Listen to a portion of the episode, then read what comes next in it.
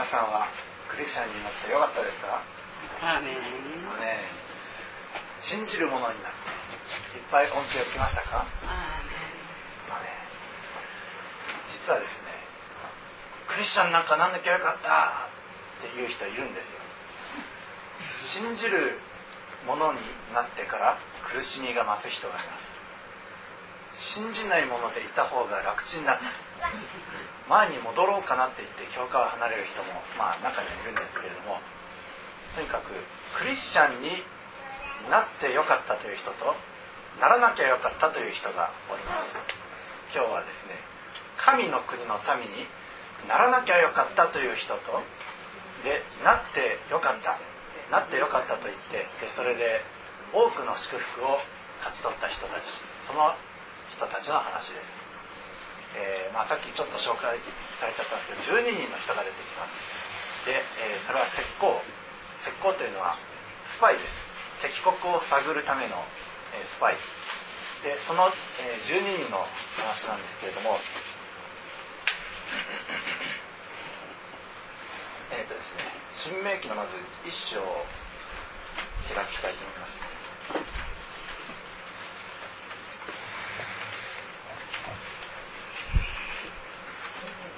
新明記の一章19節からとりあえず、えー、どこまで読みましょうか23節まで読みます新明記の一章19節から23までじゃあですね、私は新海訳聖書でお読みしますので、もし開く自信のない方はどうぞお聞きください。新明記の1の19から。私たちの神、主が私たちに命じられた通りに、私たちはホレブを旅立ち、あなた方が見たあの大きな恐ろしい荒野をエモリ人の産地への道を取って進みカデシュ・バルネアまで来た。その時私はあなた方に言った。あなた方は私たちの神主が私たちに与えようとされるエモリ人の産地に来た。見よ。あなたの神主はこの地をあなたの手に渡されている。登れ占領せよ。あなたの父祖の神主があなたに告げられた通りに。恐れてはならない。おののいてはならない。するとあなた方全部が私に近寄ってきて私たちより先に人を使わし私たちのためにその地を探らせよう。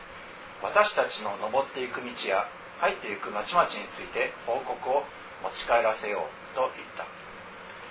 私にとってこのことは良いと思われたので私は各部族から一人ずつ12人をあなた方の中から取った。はい、とりあえずここまでです、これはですね、え皆さんモーセの話はもうご存知ですね。あの海を割った。あの映画で見たことあるかな。おじさんが、えー杖を持ってそういうふうに海に向かって手を開けると海がザーってね真っ二つに分かれてそれで人々が多くの人々がそこを通っていた。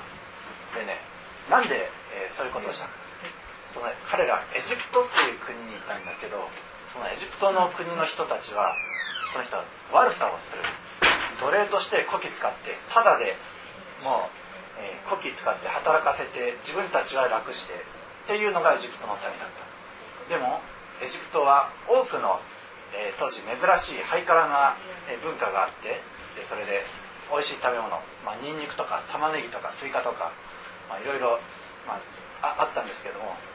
でそれで、えーそのイスラエルの民はなんちょっと嫌だったけどでもなんとか暮らしてきた。奴隷として。でだったんですけども神様がそのイスラエルの民を愛しておられたのでそのイスラエルの民をここから連れ出そうとされて思ってきました。でそれであなた方を約束の土地良い土地父と蜜の流れる土地へ導き入れようと約束されていてでそれでいよいよその約束の土地が近づいてきた。でそこに入ろうとしたんです。大体エジプトを出てから3ヶ月ぐらいしてからですね、まあ、そんなに経っていません。1年も経っていない。でいよいよ神様が、えー、そこに入るというふうに言われます。この、えー、20節のところ。あなた方は私たちあ、えー、21節ですね。見よあなたの神主はこの地をあなたは手に渡されている。登れ占領せよ。あなたの父祖の神主があなたに告げられた通り恐れてはならない。おののいてはならない。でこの時ですね、えー、こういうふうに神様に言われているんですよ。言われているんですけどもこの時何も言わずにそのまますって神様の言葉通り登っていればもう占領できたはずです。こんなね皆さん聖書通読をしてね創出レビ民新明記とあるんですけどこの5章とっても長いですね。あとなんか災いだとかあの性別とかいろいろ恐ろしいこともあるしあとなんかハゲは清いとかなんか何々したら夕方まで汚れるとか、まあ、そういうよくわからない、えー、法がいっぱい書き連ねてあります。イスラエルの民がすぐにもうその法律をいただいてすってこの神様の命じられた時に入っていればもうこんな民数記とかそういう災いばっかりの書はなかったはずなんですけどもでもあいにく彼らは災いを選んでしまった。神の民なんかになるんじゃなかった。そういうふうにエジプトが恋しいとかそういうふうに言うようになってしまうんです。ところがその中で約束の地に入れた者もおりました。ヨシアと彼。この約束の地に入れる者と入れない者クリスチャンになって苦しむ者クリスチャンになる者と約束を得て幸いを得るクリスチャン。ハッピーなクリスチャン。その分岐点は一体何か。その違いは何かをお話ししますのでどうぞよく聞いてください。でここでですね、えー、カデシュ・バルネアというところで、え、この人たちは滞在します。このカデシュ・バルネアという土地の名前。ヘブライ語ではですね聖なる地あるいは、えー、もっと詳しく訳せば神聖な砂漠を放浪するという、えー、そういう意味があります。このカデシュ・バルネアという名前。大体ヘブライ語の名前あるいは土地の名前には、えー、そういう意味があります。でこれは聖なる地あるいは神聖な砂漠を放浪するという言葉です。これですね現代の私たちにもカデシュ・バルネアがあります。もし皆さんがクリスチャンであるなら必ずこの砂漠地帯を聖なる砂漠を通らされます。そこで試験を受けるんです、ね、さっき河合さんが、えー、まあ、クリスチャンは回答を持った受験生みたいな問題を言いました。そうです。受験生なんです。受験の土地がこのカデシュ・バルネアという砂漠でそしてあるものはこの砂漠からすぐにスッて抜き出すことができる。あるものはここをさまよいさまよいしまいにはこの砂漠の中で屍を晒してしまう。そういうものもいる。このですねこの試練試験の時皆さんには必ず訪れます。そしてその試験の時は皆さんはもう自分の力と目の前の立ちはだかる敵あるいは砂漠を見た時もう絶望するほかないようなそういう過酷な状況です。自分の持っている財力自分の持っている力自分の経歴経験そういったものと目の前の状況を見比べるととてもこの人生の山乗り越えられないというのがカデシュ・バルネアというこの試練の時です。この試練の時をどういうふうに過ごすか。答えはですねもう見えてるんです。答えがついてる。イエスを主とすることだとさっきおっしゃいましたね。もう答え言っちゃってるんですよ。つまり救いを自分の何かに置かない。救いは自分の内におられる救いの勇士。自分の力で太刀打ちしようとしてもダメですよ。皆さんのうちにおられるお方は万軍の主。どんな試練の時でもこのお方と共にいるならば乗り越えることができる。皆さんがこのハデシュ・バルネアに人生に何度か経験するかもしれません。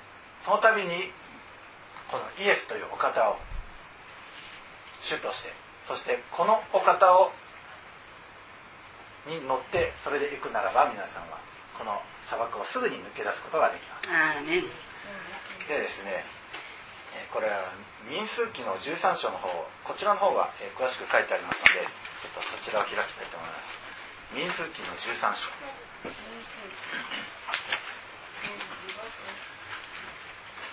でこの、えー、スパイの12人がですねその、えー、土地を探ってきました。自分たちが行くところはどんなところかまずそれを、え、探らせてくださいと、え民はモーセに申し出たんですけれどもモーセはそれを良いことのように思ったとさっき読みました。モーセにとってはあそれはいい。でなぜいいと思ったか。モーセにしてみればその新しい土地皆さんの入るべき土地がどんなに素晴らしいかを見学して見てくればきっと民もその土地にますます入りたい。ますます攻め入りたいと思うに違いないってモーセの考え方ではそうだったんですよ。で実際ヨシアとカレブもそこの土地に入ってますますその力を得て入りたいって思うようになりました。ところがですね他の10人あるいは他のイスラエル民族はモーセと同じ考えではなかったんです。私たちはこれこれこうだったらこうするだろうっていう考えはあるんですけどもでもそれが必ずしも他の人も同じだとは限りません。このイスラエルの他の石膏たち10人は、えあいにくそうでした。で彼らが、えその土地を偵察していって報告を持ち帰りました。その報告を持ち帰ったのがこの13章のえー、27節からとりあえず29節まで読みます。13章27から。彼らはモーセに告げて言った。私たちはあなたがお使わしになった地に行きました。そこはまこそこにはまことに乳と蜜が流れています。そしてこれがそこの果物です。しかしその地に住む民は力強くその町々は城壁を持ち非常に大きくその上私たちはそこでアナクの子孫を見なした。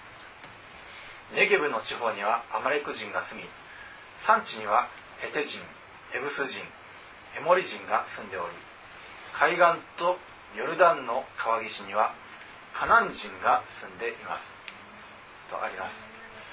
で実際にですね警察隊は行ったんです。でそこは確かに誠に父と蜜が流れている。そういう良い土地だと報告を持ち帰りました。実際ですね、えそこの少し前に、えー、そこの産地のブドウを、えー、取っていくんですけどそのブドウがですねなんと大人2人が担いで肩に担いでそれでやっと持ち運べるほどのブドウだったそうです一房のブドウが、えーと、23節に書いてあるんですけど2人で棒で担ぐほどその土地の産物はブドウは良いブドウ。一房のブドウでさえそんなんだから他の産物は一体どれほどいいんでしょうね。でそれでヨシアとカレブはこういうふうに言いました。30節その時カレブはモーセの前で民を沈めていた。私たちはぜひとも登っていってそこを占領しよう。必ずそれができるから。ね、カレブの評価はですね必ずそこは占領できる。あそこはとても良い土地だと。必ず行ける。でそれで確かにここには大きな人たちが住んでいましたしまた城壁のある町の町もあったんですけどもでも今まで一緒にいた神様が共にいるんだったら絶対あそこは占領できる。そういうふうにカレブは判断しました。えしかしですね、えこの残りの10人の偵察隊を、えこういうふうに評価します。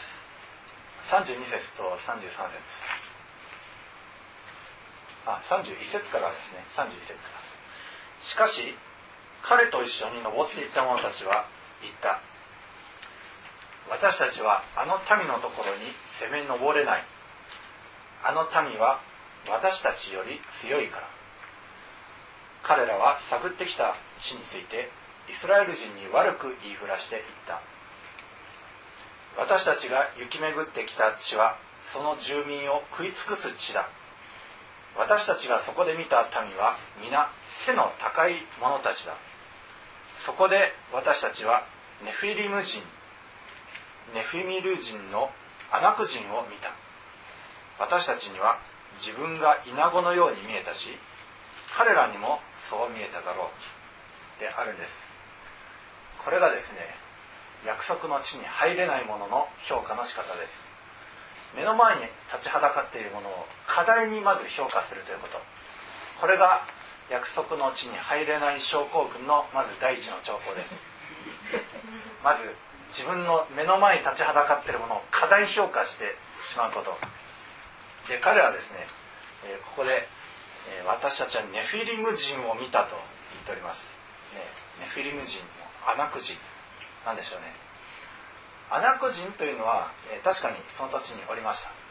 背の高い民族です、えー、まあ、2メートル以上から3メートル近くまでの、えそういう大きな人たちがいたようですけどもでも、えー、後にサムエル記とか見るとどうもそいつらただでかいだけで弱っちいらしいです。神様の見舞いには。指が6両手両足合計24本あった巨人とか、まあ、いたそうなんですけどでも簡単にやられてます。あのわずか1節2節ぐらいで何々の巨人が出た。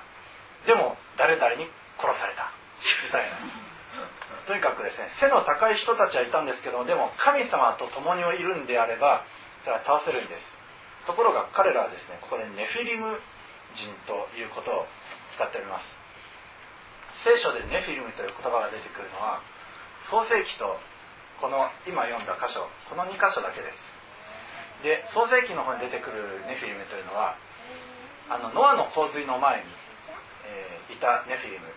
それは神々の子たちと人の女が、えー、結婚して産んだ子供たちで、えー、とても有能で有志で、え、まあ巨人もいたでしょう。でそれで、えとても強強かった。そういうのが、えまあ、ネフィムだったんですけども何か人間とはちょっと別の存在だったようです。しかし、そのネフィリムのせいで人の悪が増大してそして弱肉強食の世の中もはや人間生まれてこなかった方が良かったと思えるようなそういう、え、世の中になってしまって神は人を作られたことを本当心痛められました。でそこで神様が洪水を起こしてでそれで人類を、その悪がはびこってしまった世の中に出して、えーまあ、終止符を打つべく、まあ、ただし救いの道は用意されました。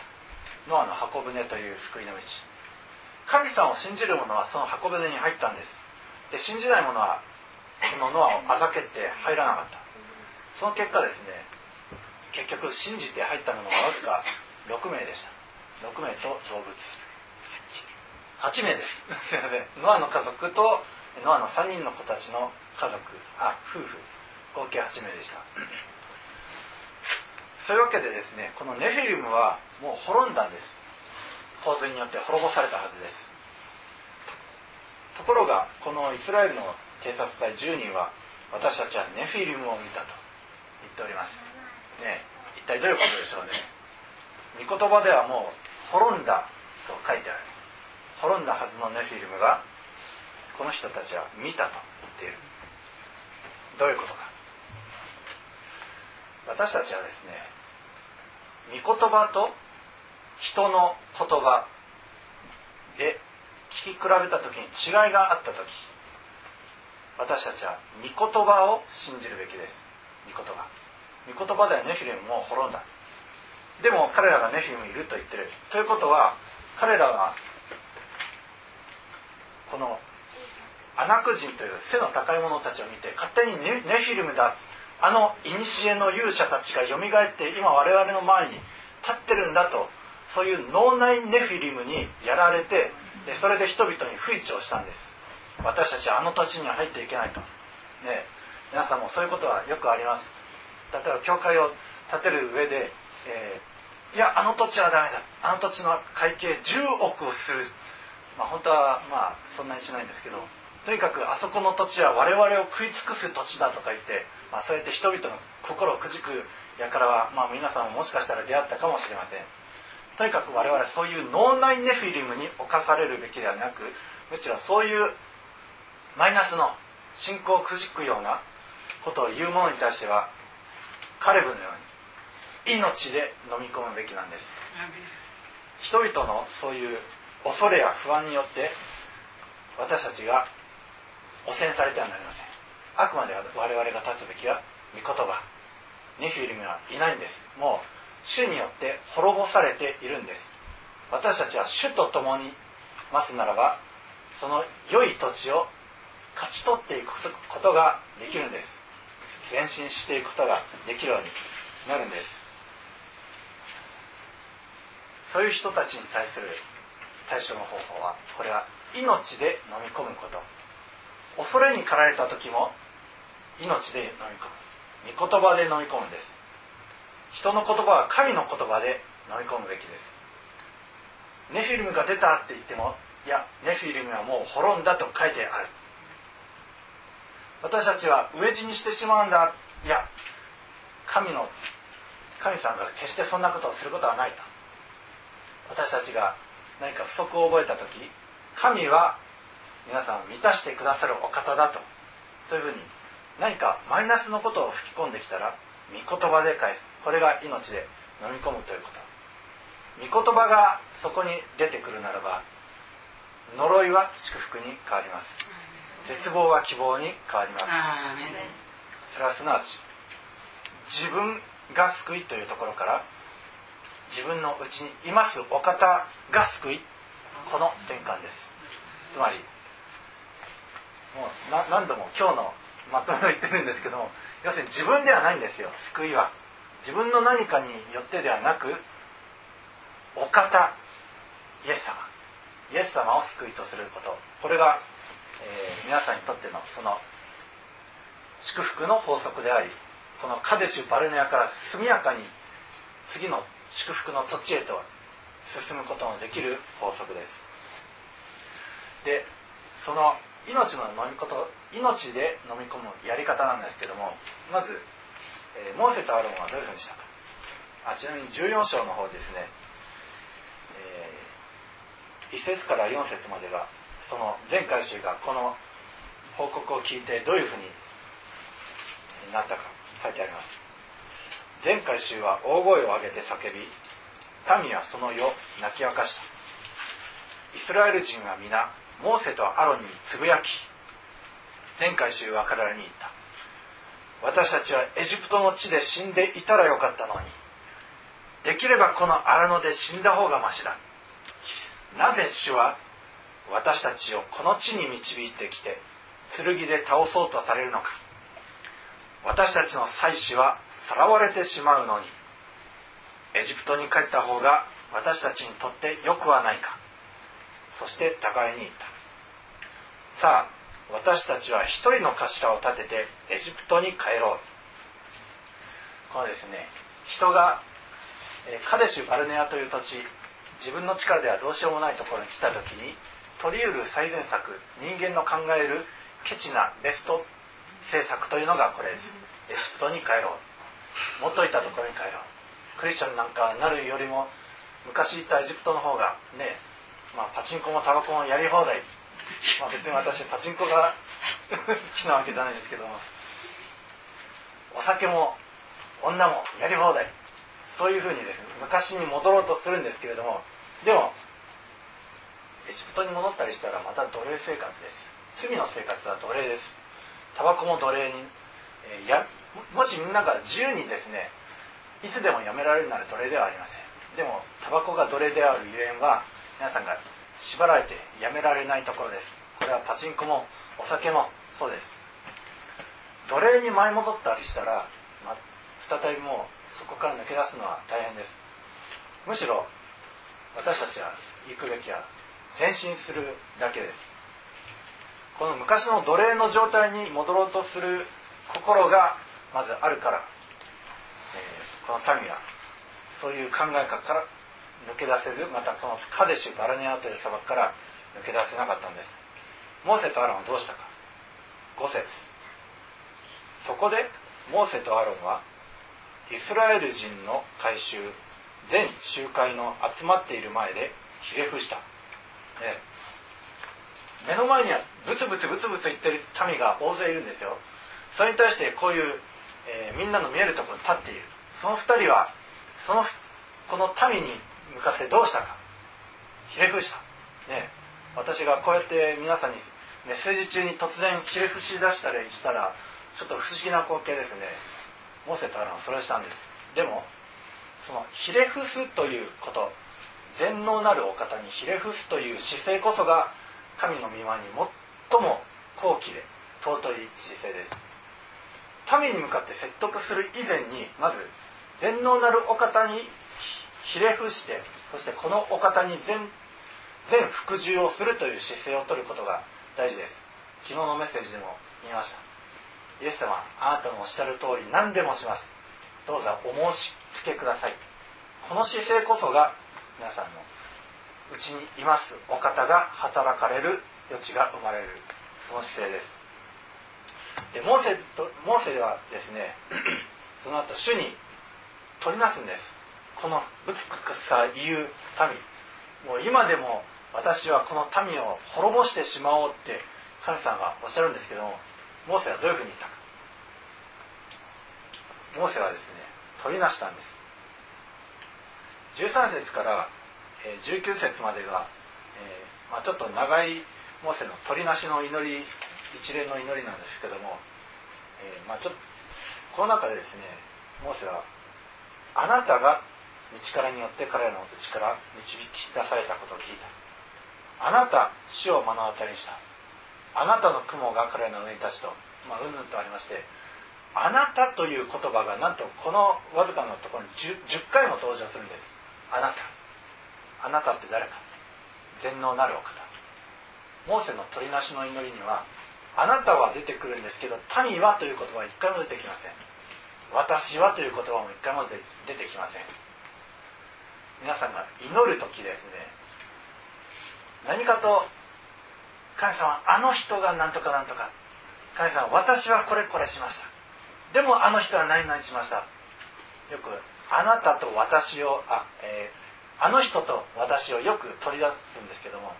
でもモーセがなぜ神様の見舞いに最も忠実だと言われたゆえんは何かというとあくまであなたすなわち神様主をまず第一としたところです。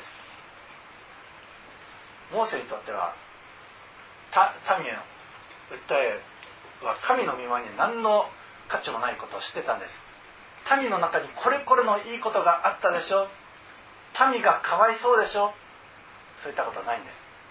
むしろ神様あなたが約束されたその約束のゆえに民を救ってください。神様あなたが憐れみ深い主であられるがゆえにこれこれをしてください。あなたの御言葉にこう書いてあるでしょ。だからこれこれをななしてください。全てあなた任せなんです。神様任せ。全部神様がどういうお方であるかこれが重要です。私たちは何か主張してもそれは古びた布切れみたいなものです。汚れた衣のようなものです。それに対して私たちが聞かれる祈りというのはまず神様の御言葉神様の約束神様がどういうお方であるかと。だから神様の何かを主張するべきなんです。私たちは何かを主張してもそれは何もありません。これがモーセの、えー、命の命で飲み込むやり方です。でヨシアとカレバはどういうふうにしたか。ヨシアとカレバはですねイスラエルの全会衆に向かって説得をしました、えー、7節から9節です。7節から。イスラエル人の全回収に向かって次のように言った。私たちが巡り歩いて探ってきた地は素晴らしく良い地だった。もしも私たちが主の御心にかなえば私たちをあの地に導き入れそれを私たちにくださるだろう。あの地には父と蜜とが流れている。ただ主に背いてはならない。その地の人々を恐れてはならない。彼らは私たちの餌食となるからだ。彼らの守りは彼らから取り去られている。しかし主が私たちと共におられるのだ。彼らを恐れてはならない。アメヨシアとカレボのですね自分たちの力主張しませんでした。何言ってんだ。大丈夫だよ。お前はパワーがある。もっと自信を持って、ね、映画でよく聞くセリフですね。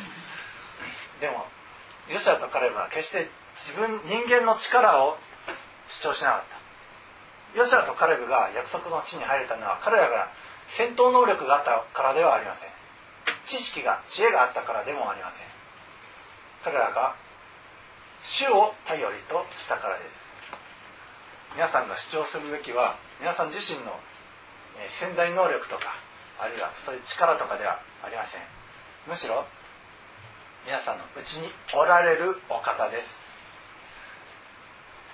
このですねよく人々の祈りの中で私の潜在能力をもっと強くしてくださいとか、え私の、例えばスポーツ競技とかであの高跳び3メートルを飛べる力を与えてくださいとか、まあ、そういう自分の能力高めてください系の祈りをするこの祈りはあんまり聞かれないです。皆さんの自身のうちにいますお方により頼む祈りこそ聞かれるんです。今 10, 10, 万円の借金があります。神様10万円ください。そういう祈りがもし聞かれたとしても10万円与えられたらすぐまた忘れて散財してしまいます。むしろ大事なのは10万円与えられても散財しない人自分に作り変えられる作り変えてくださるお方。こっちの方が大事です。高跳び競技で栄誉をもらう私よりもはるかに謙遜にへりくだってもっと豊かな人生を送れる自分にしてくださるお方。こっちの方が大事なんです。まずだから私たちが祈るべき対象は自分の何かではなくお方。このお方の御心の通りになること。そちらの方を私たちは優先するべきです。このヨシアとカレブはですね、えー、信仰がとてもしっかりしています。カレブはですねカレブという名前にはまた意味がありまして、えーしっかりと結びつける拘束するっていう意味があります。カレブが約束の地に入れたのは信仰をしっかりと結びつけていたからです。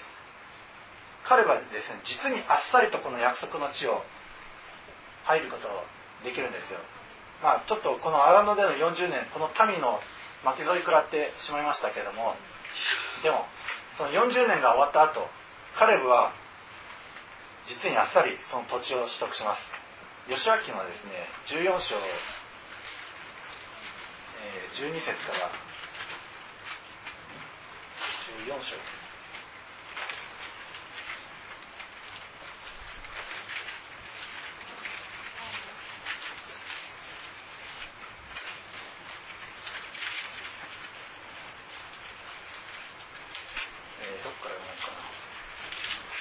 あじゃあ12節から読みましょうか。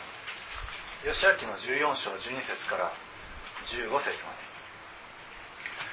どうか今主があの日に約束されたこの産地を私に与えてください。あの日あなたが聞いたようにそこにはアナク人がおり城壁のある大きな町々があったのです。主が私と共にいてくだされば主が約束されたように私は彼らを追い払うことができましょう。それでヨシアはエフネの子カレブを祝福し彼にヘブロンを相続地として与えた。それでヘブロンはケナブ人エフネの子カレブの相続地となった。今日もそうである。それは彼がイスラエルの神主に従い通したからである。ヘブロンの名前は以前はキルヤテ・アルバであった。アルバというのはアナト人の中の最も偉大な人物であった。そしてその地に戦争は止んだ。えー、カレブはですねこの時85歳だと、え、10節の後半に言っております。でそれで今も創建で85歳の今も健康で日常の出入りに耐えるばかりでなく戦争にも出ることもできます。信仰にしっかり結びついている人はいつまでも若々しいんです。そして85歳になっても皆さんの中で85歳以上の方いますか？いないですね。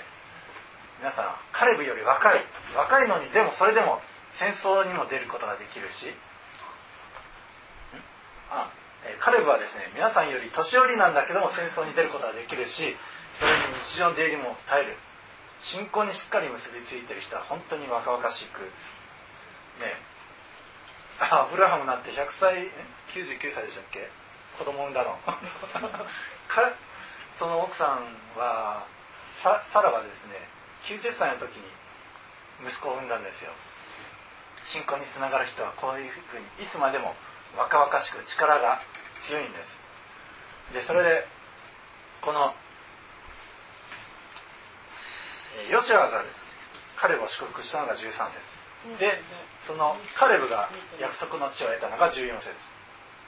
その差たった1節もうこの一節で所有権はカレブに移っちゃってでそれでこの、えー、彼が攻め取ったこのヘブロンの地っていうのは強力な民がいました城壁がありまた鉄の戦車を所有していたんですけどもそういう戦争が戦争をしたという記述もなくもうあっさりと実にあっさりと約束の地を得てしまったんです。信仰につながっているものは本当にあっさりと得るんです。もうイスラエルのためは40年荒野放浪しました。この民数記とか、えー、新明記とかそういう放浪の期間一切飛ばして飛ばすことができるんです。この聖書通読の山を一気に飛ばせるんですよ。信仰があれば。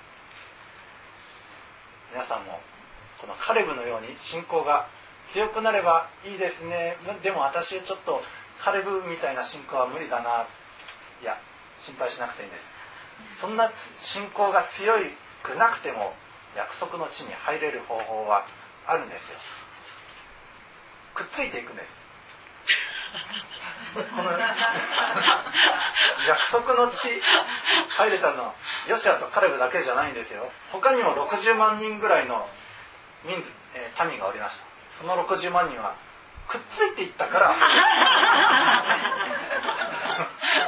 くっついていけばいいんですよただし条件があります、えーそのヨシアやカレブのような信仰者の言うことにあれこれ言わない。ある人がこれこれ神神様の宮沢なすためにこれこれをしようって言ったらいやでもそれ不可能ではないのにないのにその人は入れません。その人が信仰者だと認知したならその人の言う通りくっついていけばいいんですよ、まあ、でもそれでも一番いいのは皆さん自身が主語自身とつながることです。なぜなら人は間違いを犯すからです。一番いいのは皆さん自身が神様にくっついていくこと。でですねこれヨシアという人。ヨシアにくっついていった民はその約束の土地に入りましたけれどもヨシアはですねもともとホセアという名前でした。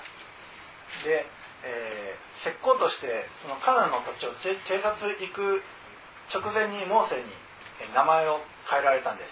あなたは今までホセアだったけどこれからヨシアと名乗れと。で名前これどういう意味か。ホセアという名前は救いという意味です。救い。でヨシュアという名前は主は救いという意味です。要するに石膏としてカナの地を探る前は単に救いだった。何による救いだったか。まあ自分の力で救っていたかもしれないし知恵だったかもしれないし自分の財力だったかもしれない。とにかく自分よりの何かによって救救いを得ていたかもしれないんですけどもでも神の国に入る者は主は救い主を救いとする者たち。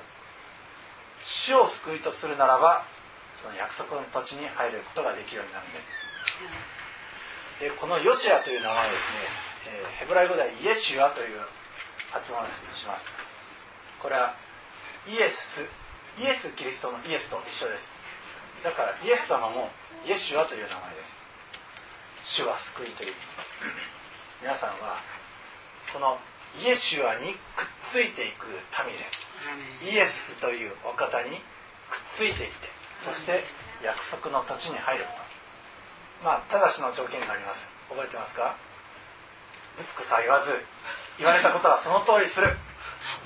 もうそれやってくっついていったんですよ。実際ですねヨシアにくっついていった民いろいろ恐れがあったと思います。なんて言ったって、えー、モーセは航海をまず割ってからそれから民は渡っていった。ところがこのヨシアにくっついていった民はヨルダン川をまず割れる前に足を踏み入れよそういうふうにやっていったんです。でも彼らは恐れずその言葉通りしてやっていった。そしたらなんと水が足を踏み一歩踏み入れた途端そこの水は分かれて濡れなかったんです。でもう一歩水入っていったら濡れなかった。そうやって川を渡っていったら川が割れていったんです。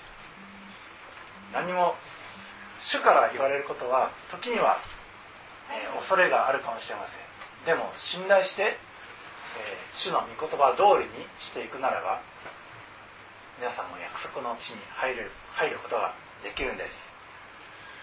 まずこのヨシアやカレブやまたこの民60万その救いの土地に約束の良い土地に入ることができた人たちに共通していることというのは救いを自分に置かないということ。皆さん自身の力私はもう年を取ってしまってとか私はお金がないからとかそういったことは関係ないんです。皆さんのうちにいます方はリッチです。皆さんのうちにいます方は財布をジャブジャブ必要資金を提供してくださるお方。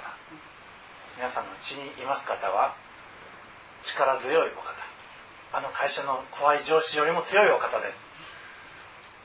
会社の上司なんかと比べるものにはするなんてちょっとおこがましいほどの強いお方です。何しろ天と地を作られた主だからです。何かとですね目の前の何かに、え目を奪われてしまうかもしれません。